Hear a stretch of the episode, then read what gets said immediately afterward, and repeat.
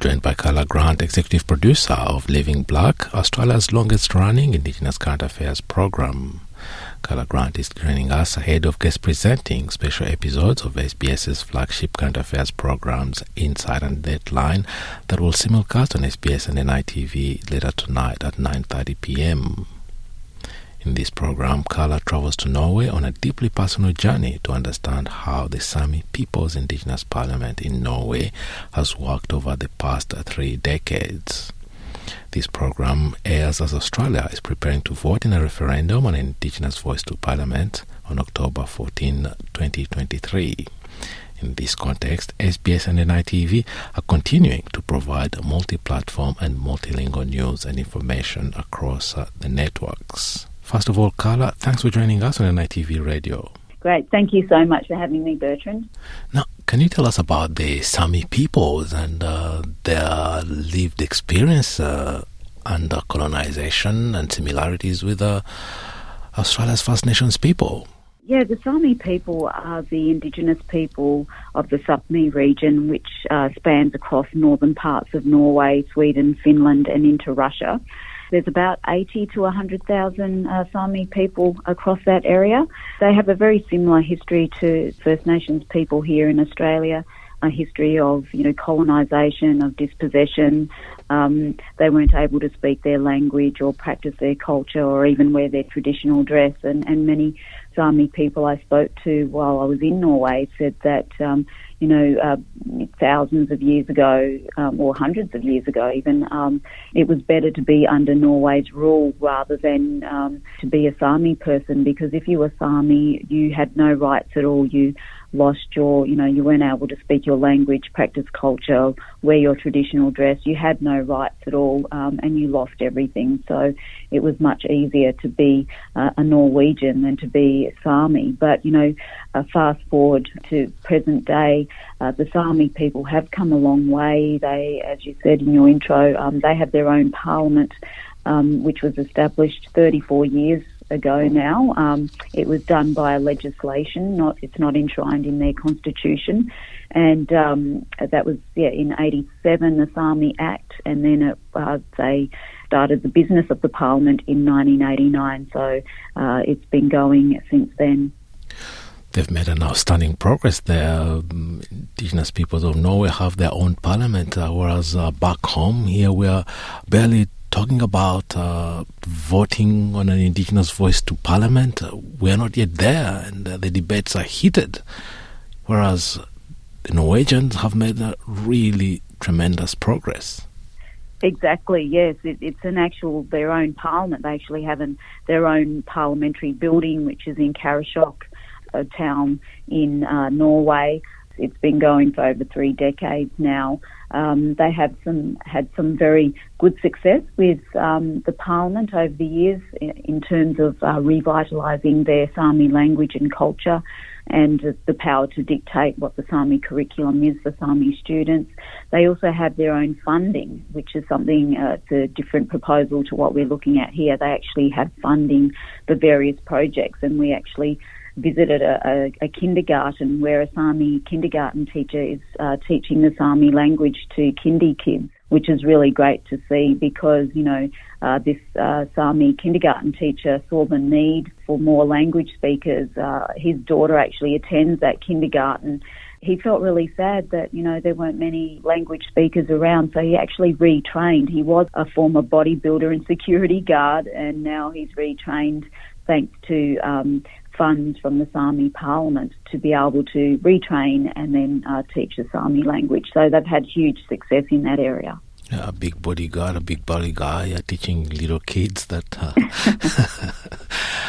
this has parallels with the situation uh, back in Australia where First Nations people weren't allowed to speak their language. But the Sami people have made uh, quite an achievement. Uh, now they're able to teach their language in uh, kindergarten. quite an achievement there. Yes, it is a huge achievement, you know, considering uh, where, you know, the, the situation or the position that Sami people were in, you know, hundreds of years ago, where they couldn't even speak their language or culture, you know, practice their culture and wear traditional dress.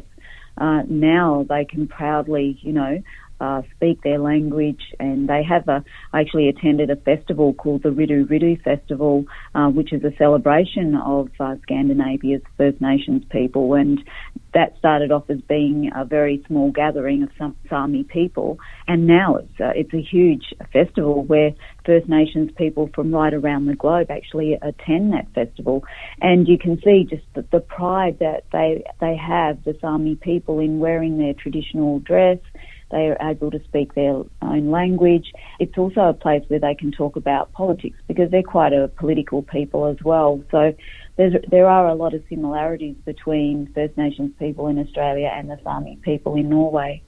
And that festival you just described, uh, for me, sounds a bit like uh, the Garma Festival. Exactly, yeah. It was very, very similar to the Garma Festival. Uh, you know, the Garma Festival is a is a cultural festival as, as well as a place where you know First Nations people go to talk about political issues. So, um, yeah, very, very similar. And uh, when it comes to influencing policies that affect them on a daily basis, uh, I gather you mentioned the uh, achievements in uh, terms of uh, language. Are their languages uh, officially recognized and used in because previously yes, they were banned, but now are they used uh, in a daily basis in uh, an official capacity?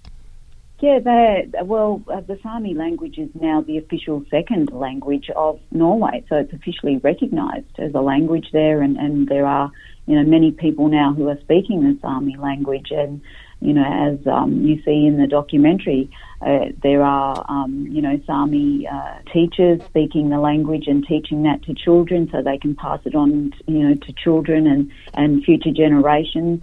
So it's something that has been recognised in Norway and is uh, you know really vibrant and and uh, really alive, and they're very very proud in you know that they're able to speak their own language now. Yeah, beside language and culture, which uh, was uh, actually there was a cultural genocide uh, by preventing people to talk about to speak their language or practice their culture. There is also with colonization come uh, land rights and displacement of people and all that how is the situation uh, in Norway with uh, the Fast peoples there and uh, their lands? Yes, that's a good point, um, Bertrand. They, um, the, while they're having huge success with the revitalisation of their language and culture, uh, they are struggling to be heard on the issue of uh, land rights, and uh, and that's due to Norway's shift towards green energy in that country. There's a, a number of controversial green energy projects being set up on Sami lands, and that's having huge um, on the uh, Sami reindeer herders. Reindeer are very sacred to the Sami people, and, and that's a tradition that they practice for thousands of years. This uh, practice of reindeer herding. Now the big uh, renewable uh, energy companies are moving into Norway and taking over a lot of Sami land, and we actually met a, a reindeer herder by the name of Ray Ulf, and he took us onto his land and there were over 60 wind turbines on his land, and they're huge, great big things, and it's having an impact on him uh, in terms of, you know, during the winter time, he's not able to take his reindeer up there to graze on that land because during winter time, uh, you know, as you can imagine, there's lots of snow and ice. The ice builds up on the windmill blades, and uh, then great big one kilogram chunks fly off those windmill blades at a speed of 200 k's if that was to, uh, you know, hit a person or a reindeer, well, that will be the end of them. They'll die. So it's very, very dangerous to, you know, take his reindeer and to herd up there during the winter time. So he's been in a bit of a battle with a company to try and, you know, come to some sort of agreement whereby they turn off the windmills for a certain period of time during the winter time. But there's a bit of a stalemate happening there at the moment. But there was a big case whereby two reindeer herders, uh, backed by the Sami Parliament, took a green energy company to the Supreme Court and they actually won the case. And the Supreme Court ruled that it violated the cultural rights of the Sami because they weren't able to undertake their traditional custom of reindeer herding. That was in 2021, but unfortunately, um, the, the, the windmills, well, they were they were ordered to take the windmills down, but they're still standing at this present time. And I believe the Norwegian government is trying to sort of work with that green energy company and the um, Sami reindeer herders to try and come to, you know, come to come to some sort of agreement where they can coexist. To me, it sounds like there are parallels between what's happening in Norway and what we experience in Australia. With uh, whereas in Norway, it's uh, green energy companies encroaching on uh, indigenous people's lands. In Australia, it's more mining and uh, energy companies uh, uh, encroaching on traditional owners' lands and encroaching on their lands and impeding on their land. Yes. Very much, yeah. It's a very similar situation to what we face here in Australia with, you know, um, mining companies taking control of Aboriginal land and, you know, setting up industry. You know, we saw what happened with Juukan Gorge, uh, the devastating, um, you know, impact there of, of um, blowing up those thousands of year old caves. And um, mining companies need to talk to traditional owners about the land and development and, and um, ensure that, you know, no sacred areas are going to be, you know, disrupted or destroyed. Um, but yeah, in terms of the Sami people, they're having huge um, battles with green energy companies at the moment. So, you know, while uh, moving towards, you know, they're trying to move towards net zero and green energy is a good thing, uh, but it's encroaching on their, infringing on their you know, land and, and um, you know, violating the rights, their cultural rights as reindeer herders, then there's a dilemma there. Yeah. And how do you see the Norwegian experience inform uh, our own uh, indigenous voice uh, to parliament, referendum, uh, and institutional changes? It was really interesting to go to Norway and to examine what they're doing there uh, you know, in terms of the, the Sami Parliament. And they actually have, there's a Sami Parliament in Sweden and in Finland as well. So we didn't get to uh, investigate their parliaments. We basically focused on the Norwegian model. You know, there's no quick fixes, uh, there's no perfect models. They do have their challenges and they do have their critics as well. But what it does give them is a seat at that table, that decision making table that they didn't have before. It gives them a voice in matters that affect them, and that's something that First Nations people here are talking about in terms of, you know, the Indigenous voice to Parliament. Uh, the, you know, the Yes campaign are talking about, you know, that this if the referendum is successful, this will give Indigenous people a seat at the decision making table in uh, matters and you know policies and programs that affect them. It's interesting to examine what they're doing in Norway and uh, you know and sort of see whether that application you know will that model may be able to be applied here.